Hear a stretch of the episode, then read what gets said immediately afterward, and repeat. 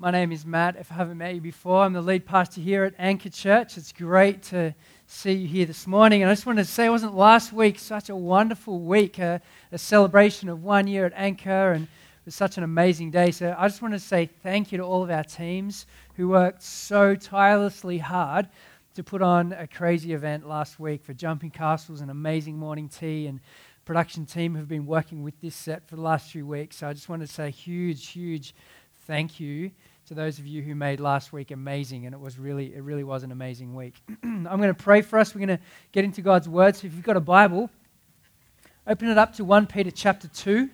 If you don't have a Bible, that's fine. The verses will be on the screen, and you can follow along with them. But um, we're working our way through a series at the moment called Church on the Margins, as we look at a church in, uh, or a number of churches really across what is modern day Turkey, a letter that Peter, the apostle, has written to them to encourage them in the faith in a culture and a society that had vastly different views from them. And so we're going to pray together. I'm going to read from 1 Peter 2, verse 9, and uh, we're going to unpack this part of the scriptures together. So let me pray. Gracious Father, we thank you for your word, your word that is like a hammer that smashes rock to pieces your word that is like a two edged sword, it judges the thoughts and attitude of our hearts. And your word, Father, is like a bountiful crop that produces righteousness in our lives, a seed that produces righteousness. And Father, we pray this morning we would come humbly to your word. And we ask as we do that, you would remind us this morning of our identity, our standing before you in the gospel and of what that identity calls us to, our purpose. We pray, Father, that you would encourage us as your people this morning to love and to bless this city so that the name of Jesus may be made famous. And we ask it in his strong name. And God's people said, Amen. 1 Peter 2, chapter, uh, sorry, chapter 2, verse 9. My voice is struggling this morning, so you have to bear with me. 1 Peter 2, verse 9. But you are a chosen race, a royal priesthood, a holy nation, a people for his own possession, that you may proclaim the excellencies of him who called you out of darkness into his marvelous light. Once you were not a people, but now you are God's people. Once you had not received mercy, but now you have received mercy. Beloved, I urge you as sojourners and exiles to abstain from the passions of the flesh, which wage war against your soul. Keep your conduct amongst the Gentiles honorable, so that when they speak against you as evildoers, they may see your good deeds and glorify God on the day of visitation. Seems to me that identity and purpose are linked, intrinsically linked. Identity and purpose. Even you take just a random object, for example, like a guitar. I mean, its, its identity shapes its purpose. The reason that it's made the way it is, the, the reason that it's made of the type of timber that it is, solid spruce top, right? It has to be solid, or guitarist, like, yes. Uh, the strings, the frets, all of that is, is there to make sounds, to make music. Or, or, for example, the chair that you're sitting on right now, its identity is linked with its purpose. The reason it has a wide center of gravity and four legs and, and a solid base so you can sit on it. Right? Our identity is linked to purpose. That's true of us as people, is it not? Created in the image of God after his likeness. That makes us people with dignity and purpose and significance. And that purpose is that we would glorify God, our Creator, our Maker. Identity and purpose are intrinsically linked together. And we're going to see that again in this passage. Now, you might be asking, why does Anchor just keep talking about identity? Well, partly is Peter keeps talking about it. For a chapter and a half now, Peter has been banging on about what we call gospel identity, who we are because of what Jesus has done. The reason that's important is because our doing flows out of our being. That is, what we do flows out of who we are as God's people. So often we get it the other way around. I mean, you, you, you would introduce yourself to someone and say, Hey, I'm Matt. Oh, what do you do? I'm a pastor. I'm an accountant. I'm a musician. I'm an artist. I work in business. We define ourselves by what we do. Now, the problem with that when you get to the church and when you get to Jesus is if we define ourselves by what we do, we end up having a works based definition of us and of the church. And rather, we need a, a gospel centered definition of who we are. And so Peter keeps banging the drum of identity for a whole chapter and a half before he even really gets to call this church about how they ought to live. Because our identity shapes our purpose.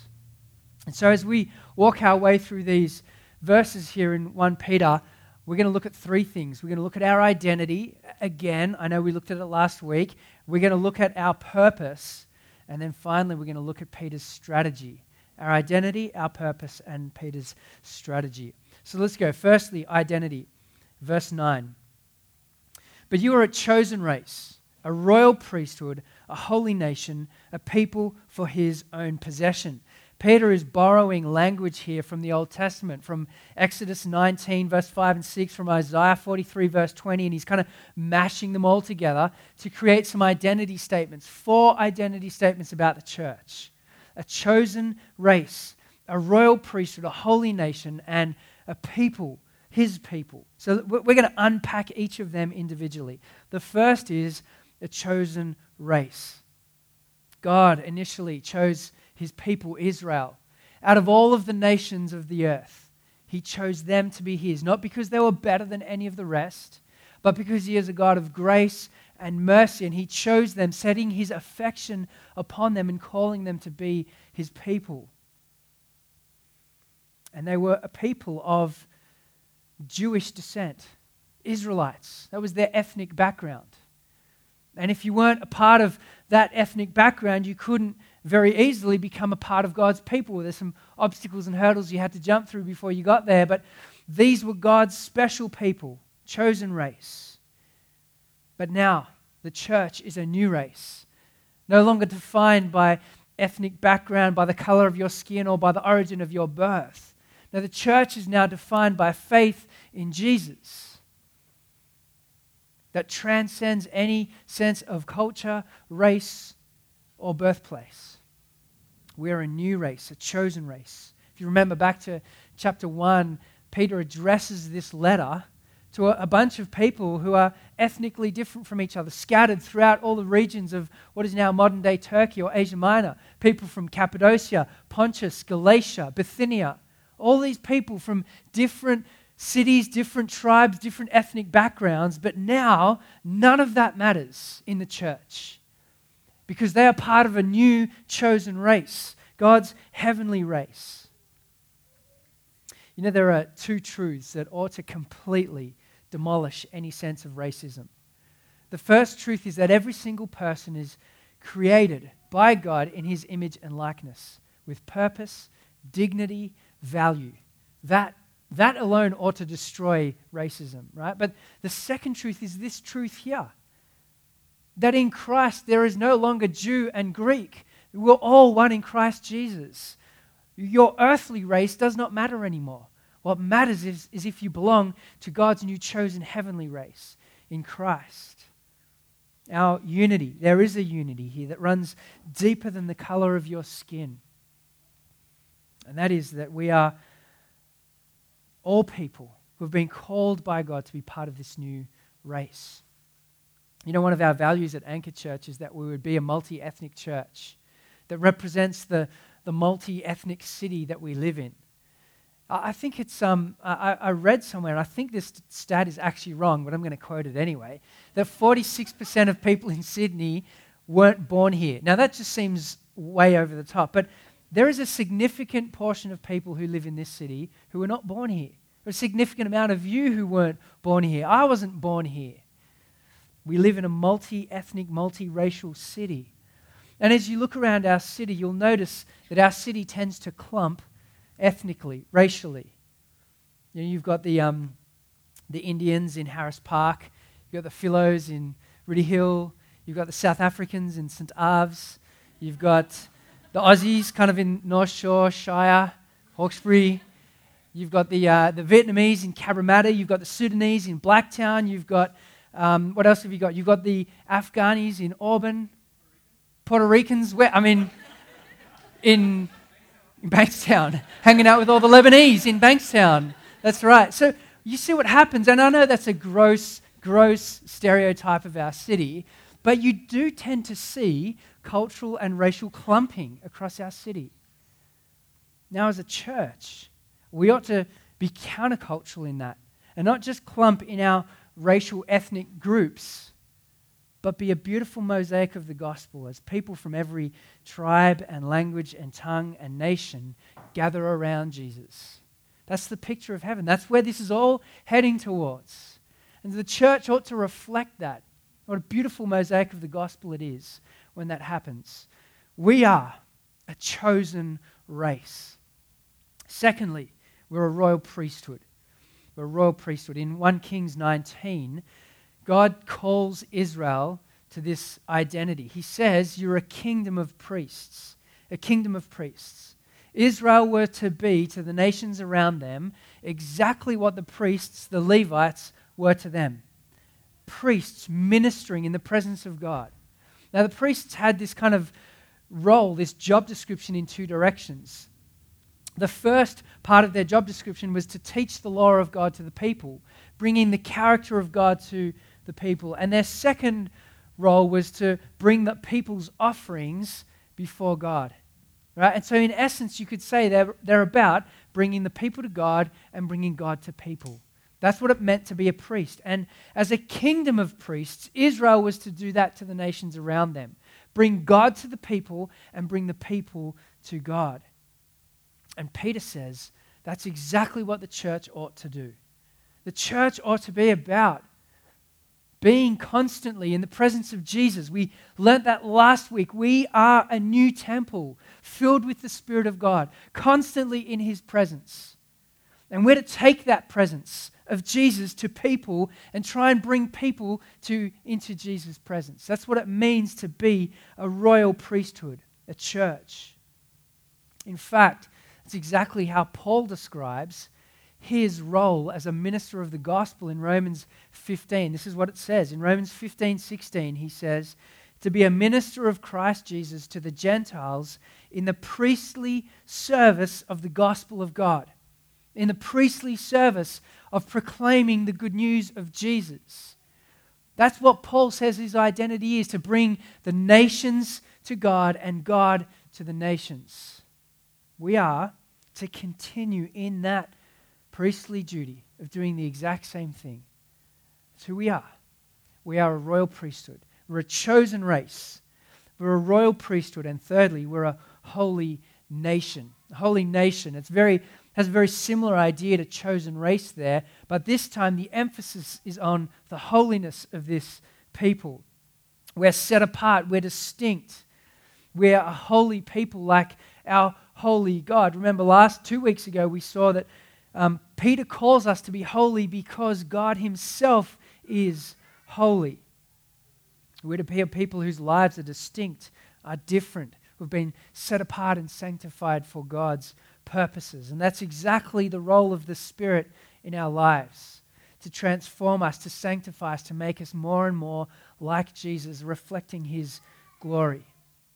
We're a chosen race, we're a royal priesthood, we're a holy nation. And fourthly, we are God's people. You notice at the end of verse 9 there it says that we're a people for his own possession. We're a people for his own possession. That doesn't mean that God owns us because he created us, although that's true. What it means is that God has valued us. We're precious to him. We're special. We're for his possession, his special people.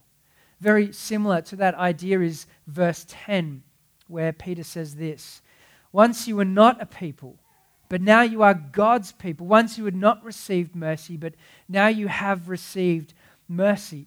That statement there about God's people comes from an allusion to the prophet Hosea, who, who God told to go and marry a prostitute. So go and marry that prostitute, have children with her, and then when you have children, I want you, I want you to give them these two names. The first child you were to call, and I need to get this right because it's hard to pronounce. Where am I in my notes? I've just been talking and I don't even know where I am. the first child's name, anyway, let's just go for it. I think it's Lo Ruhamah, right? And it means no mercy. And the second is Lo Ammi, which means not my people. And then God says, I will show mercy to no mercy, and I will call those who are not my people my people. And those children there are a picture of Israel, of God's people who would chase after the gods of other nations, who would hoard after them. And God says, I'm going to love you anyway. These people, I will have mercy on them, I will call them my people. And that's a picture of the church, of people who are broken and sinful and idolatrous and worship all the other things that this world has to offer except Jesus. In almost every single Old Testament image that you come across, the church is a fulfillment of it. Almost every single one. Last week we saw that we are a new temple. This week we see that we are a chosen race, a holy nation, that we are priests, new priests, offering new sacrifices. Every single Old Testament picture you have of God's people and of what He was doing is now fulfilled in Christ and in the church. I mean, the, the parallels are unmistakable. That's why I think it's so important for us to read our Old Testaments, right? Because we, we don't really get the richness of these pictures until you read all of these images and their significance and meaning in the Old Testament and how now they are relevant for us as God's people in Christ.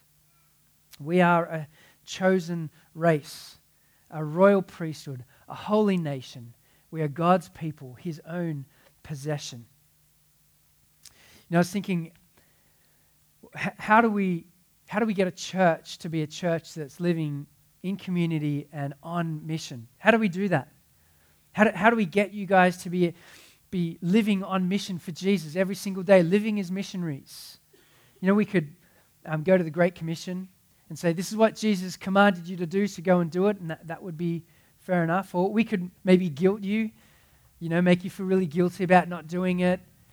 Uh, I certainly wouldn't try that. I hope no one would. But it seems to me the best way to do that is not to do those things, but the best way to do that is to help you see the wonder of your new identity in Christ. And that overflowing from that would be a life that is lived, a life that has this sense of purpose about it because of who I am positionally in Christ. And so, it's exactly what Peter does here. He takes our identity, takes who we are, and then he connects it with our purpose. Let's go back to the beginning of verse 9. Verse 9 says, But you are a chosen race, a royal priesthood, a holy nation, a people for his own possession. That, that's the purpose statement there, so that you may proclaim the excellencies of him who called you out of darkness into his marvelous light. The purpose of God calling you to be his people is that you would proclaim his excellencies, that you would make known his worth, that you would declare to this world that God is glorious and worthy of worship.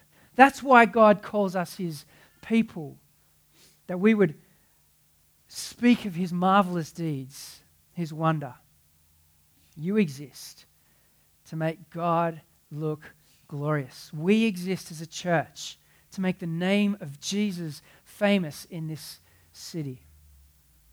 Now, the question there is when Peter says, that you may proclaim the excellencies of Him. Is that witness or is that worship?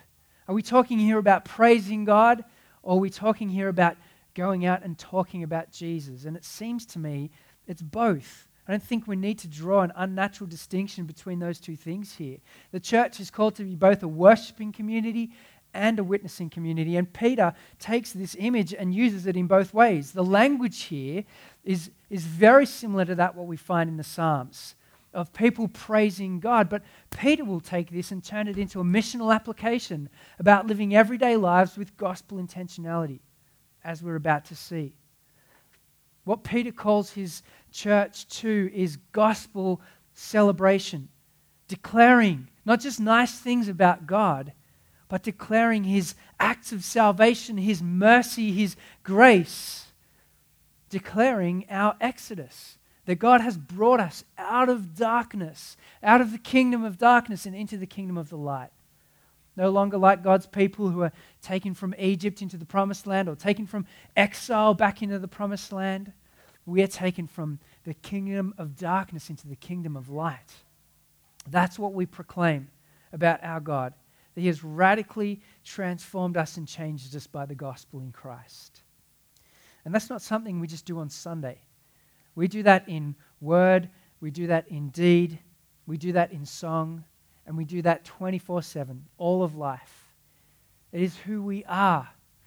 It's who we are as individuals. It's who we are as gospel communities. It's who we are as a broader church at Anchor. We are God's people to declare His glory, to make Him glorious and worthy.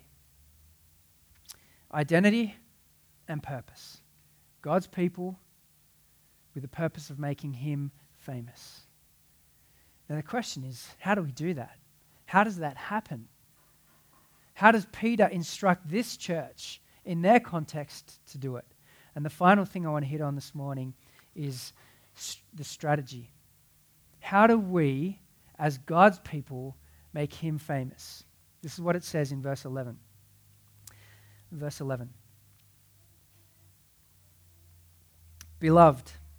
It's such an old word, that, beloved, dearly beloved. It just means people that I love. I wish they'd change it. Anyway. Beloved, people that I love, I urge you, as sojourners and exiles, to abstain from the passions of the flesh, which wage war against your soul. Keep your conduct among the Gentiles honorable, so that when they speak against you as evildoers, they may see your good deeds and glorify God on the day of visitation. These verses here, verses 11 and 12, are kind of like the hinge verses in the whole letter of 1 Peter where Peter, after just spending a whole chapter and a half talking about identity and the gospel, then begins to talk about how we live that out, how we actually do this. And he begins with what is kind of like a summary statement of his strategy. He's going to unpack this as we go along, but his summary statement of the strategy is this live such honorable lives that people who watch it would end up worshiping Jesus. That's the strategy. Live such honorable lives that the people who watch it would end up worshiping Jesus. Peter goes on to apply this principle to all of life. In verse 13, he's going to talk about what it looks like to submit to the governing authorities. He's going to look like uh, he's going to explain what it looks like for servants to submit to their masters in order to win their masters over. Or in chapter 3, verse 1, he's going to talk about what it looks like for a wife who's married to an unbelieving husband and how by her conduct she can win him over to the faith. And, and then in 3, verse 8, he's just going to apply that to every single one of us. This principle, live such honorable lives that those who watch it would worship Jesus, is Peter's strategy for us being God's people, making his name famous and glorious. And so, I want to unpack that this morning. His main concern here is how God's people live their lives as Christians in a culture that is vastly different from theirs. Worldview, motivations, principles, all of it vastly different from their, their faith. Peter says this is how you live it out in this context. And he reminds them there that culturally they are sojourners and exiles. That is, that they're temporary residents here. This is not their home. Takes us back to chapter 1, verse 1. You're elect exiles. And Peter says, as you live here as aliens and strangers, you ought to do that, verse 11, by abstaining from the passions of the flesh which wage war against your soul. You know, so often I think people can excuse sin by saying, well, it doesn't hurt anyone else, it doesn't affect anyone but me. The problem is that Peter says here that our sin wages war against our soul. It wages war against the inner person, that, that, that person that, that the Holy Spirit has come to dwell inside of and begin to transform. Sin wages war against us. It might not hurt anyone else. That might be true initially, but eventually that begins to make us ineffective and spiritually weak and what's happening on the inside eventually ends up showing up on the outside. And so Peter says, live, abstain.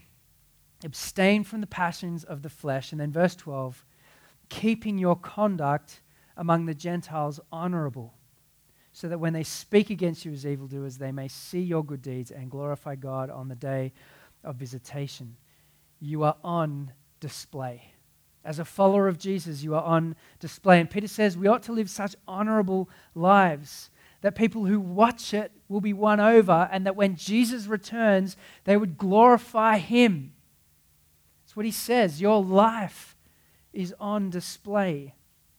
The strategy is not military, it's not political, it's not uh, involving campaigns and ads, it, it doesn't involve getting a milk crate and standing in the corner and preaching at people. The strategy is an honorable life. It's your honorable life. That's Peter's strategy for making God famous. One of the best strategies for mission is your godliness, your character, the fruit of the Spirit displayed in your life. That's the best strategy for mission. The church is God's primary mission strategy for the world. Us, we are. He's not going to use anyone else. The church is God's primary mission strategy for the world. You are God's primary mission strategy. That sounds daunting at first, doesn't it? think, wow, but what that also does is it sanctifies every single corner of our life and makes every single day and every single thing that we do an opportunity to live our lives in such honorable way that it makes Jesus look worthy of worship. Whatever you do, your parenting, your work, your exercise, the way you drive your car, road rage, non road rage, all of that, no right turns, double white lines, 65 Ks in a 60 zone.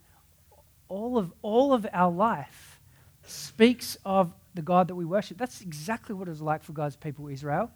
The whole book of Leviticus is about all of the minute details of God's people's lives, including everything that the clothes they wore, the way that they had to grow long bits down the sides of their beards and couldn't trim them. All of their life was to be worship to God.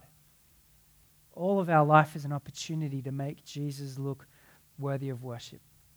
This is ordinary people living extraordinary lives empowered by the Spirit to make Jesus look glorious. And this isn't just about living uh, uh, an honorable life so that you can invite someone to an evangelistic event where a professional will share the gospel with them, right? No, no, your life is the evangelistic event. It is. You know, there's um, that famous saying, I think it's by um, Francis of Assisi, who says, um, you know, preach the, go- uh, preach the gospel and when necessary, use words. Now, we love to hate that because, because you can't actually preach the gospel without using words. But there's something about that that's, that's true. That if you just simply stand on the street corner and bark at people the gospel without them ever seeing that Jesus can radically and has radically transformed your life, chances are nothing's going to happen. I remember just this week um, in, in, our offices, we've got um, an architectural firm that works next to us, and there's a guy called Ted who's always up for a chat, loves a bit of a chat. And Ted comes in almost every day. And um, this week he came in and was having a bit of a chat to Brian, and, and Brian was doing his best to try and share the gospel with Ted. And, and Brian would say something, and Ted would say, Yeah, but that's what, of course you would think that. And as I was thinking, I was like, Ted really has not seen any of our lives other than we sit at computers and type away and make phone calls and send emails. What if Ted saw something in our lives that was markedly different? Maybe that would give us a better opportunity to share what we're sharing, and Ted would hear it in a different way. Peter here is not saying just live and never speak the gospel. He's saying that's the first point.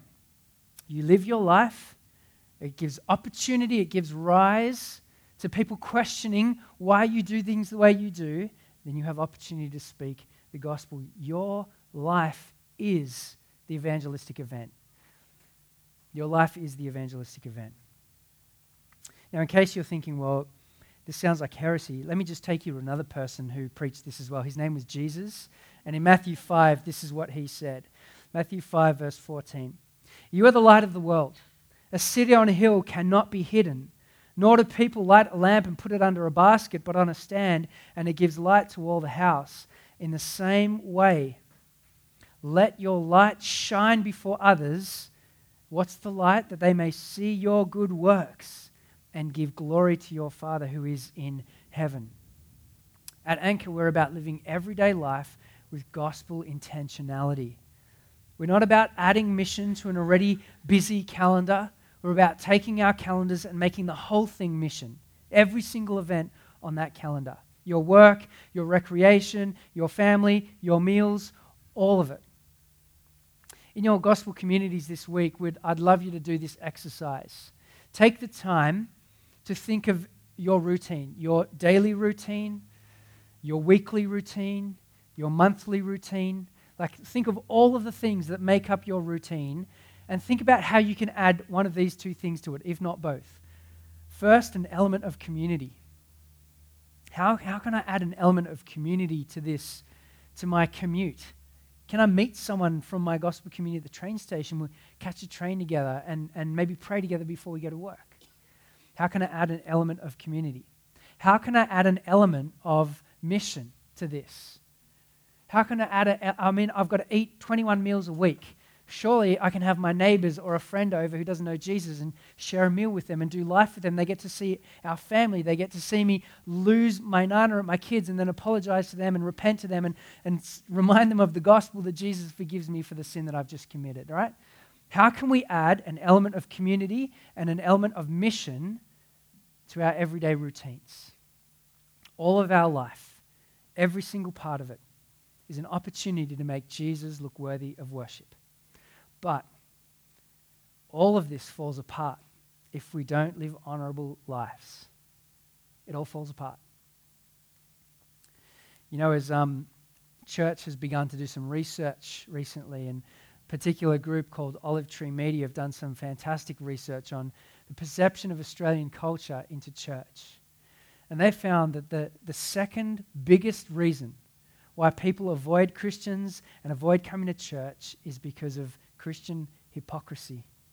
68% of people surveyed said that that was a significant blocker for them coming to church. Christian hypocrites. Now, if you're here this morning and that's you, you're not a believer, you wouldn't call yourself a follower of Jesus, I just want to say thank you for looking past our errors and mistakes to even come here this morning. Because it seems like for a significant part of the Australian population. That's a massive hurdle. And I want to say this yes, we don't always live up to what we claim to hold to. Yes, we are failures, we make mistakes.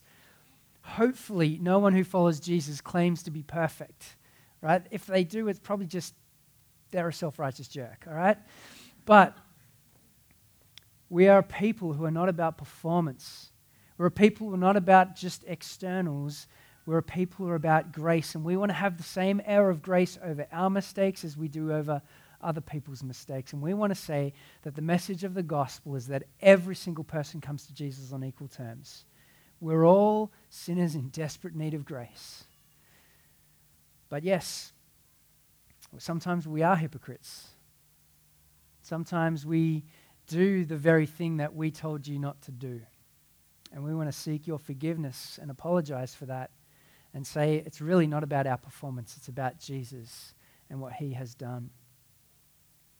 The very thing that is going to make the good news of Jesus believable to people is often not your finely tuned arguments, not your regurgitation of John Lennox's view on, right?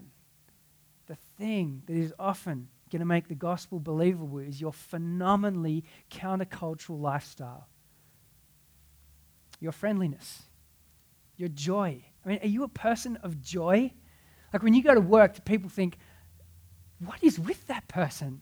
They are always full of joy. And it's not just, you know, chipper happiness. This is deep seated joy that transcends any sense of suffering. Uh, are you that person? Full of joy because of what God has done for you in the gospel. Your generosity, your respect for all people, your lack of racism, your willingness to serve and to sacrifice. Do people see that of us? A profoundly transformed life is the best apologetic for the gospel. So, here are some ways that I think we can do this. And there's a billion. I'd love you to spend some time in, um, in, as you chat after our gathering this morning thinking of other ways. But here are some ways that I think we can be different, countercultural. It is said that Australians are a culture of whingers. Now, I'd like to whinge about that statement, but I won't. But uh, particularly on the, the international sporting arena, we're, we're, we're the teams that just whinge, all right? We're a culture of whingers. The bus is late, petrol's too expensive, housing prices in Sydney are ridiculous, and my latte cost me 450 right? We, we just love to whinge. But what if? What if we were a thankful people? A people that just paused and began, began to give thanks. I mean, surely of all the people on the face of the planet, we ought to be thankful and doesn't the gospel make us thankful that Jesus took us from being spiritually poor and made us co heirs with him? Right? That's, that ought to make us a thankful people. And so rather than being a people who would whinge and grumble, we would be a thankful people. What about this one? In Australia, um, we love chopping people down that are successful. It's called the tall poppy syndrome. Anyone who's successful, we just want to bring them down to our level. It's called communism for the ego. And we just love to, even our, our politicians, our leaders, we just love to make them just like me and you. Right? What if? What if we began to honor people where honor was due? Because I think that's what the gospel leads us to. Right? If, if we are truly understanding our gospel identity, that we're not defined by my achievements, then I can praise someone for their achievements. Right? I can, I can say, well done, great job because I know that neither they nor I am defined by their achievement or by my lack of achievement. I'm defined by the gospel. Now, there's probably a billion other ways you could do that, but there are just two quick ways that we can begin to live radically countercultural lives in our workplaces, in our homes, in our sporting teams. Are we a countercultural church? Are we distinct, different, holy? Do people look at our lives and say, I have to know what makes that person tick because there is something radically different about them. I love the fact that, um, that we can talk about this stuff and we actually see it happening here at Anchor. This is not just rhetoric, this is action. Just yesterday morning, I was driving up Swanson Street up here, and I saw the Croydon Park gospel community setting up a barbecue out the front of the Housing Commission there so they could give away free food, connect with people, meet them, see how they can love and bless them. Our gospel community just this week started to pool our money together to put it in a fund to begin to care for a lady named Diane who lives across the road from some of the girls in our gospel community so that we can buy her groceries, so that hopefully one day we begin to fix her house that's completely falling apart. She's a widow, she's got no family. We want to love her and bless her. I love the fact that coming up in a few weeks, we're doing something called Simple Love, where we're just really simply bringing groceries and everyday necessities and dropping them off at the um, Newtown Refugee Centre so that refugees across our city can have their daily necessities met. I, I love that. Now, wouldn't it be great if every single person who called Anchor home went to their work, went to their school, went to their uni, and said, you know what? In a couple of weeks, my church is doing this thing called Simple Love. And I'm going to put a box right here at my desk. And if you want to bring groceries and, and, and staple needs and put them in this box, I'll take them to my church on Sunday and we're going to donate them to refugees. Right? To, to demonstrate that we're a people who care. I love that that's true of us. You know, I remember hearing the, um, the story of a, a, some friends of mine, a missionary couple who were moving to an undisclosed country in Southeast Asia. They couldn't say that where they were going. It was a closed country. They, they weren't allowed to go as missionaries. They were going in stealth mode as aid workers. And um, they were asked as they were interviewed, What are you going to do when you get there? How are you going to tell people about Jesus? And they said, Well, we're going to get there and we're going to get a house. We're going to live in that house as a family. And we're going to go to school and we're going to go to work and we're going to meet our neighbors, and we're going to do all of that as Christians. And people are like, hang on a sec, I'm, I'm, I'm paying you to go. I mean, that sounds like a holiday, right? I'm not sure it was a holiday, but what they're doing is they're living every single day with gospel intentionality.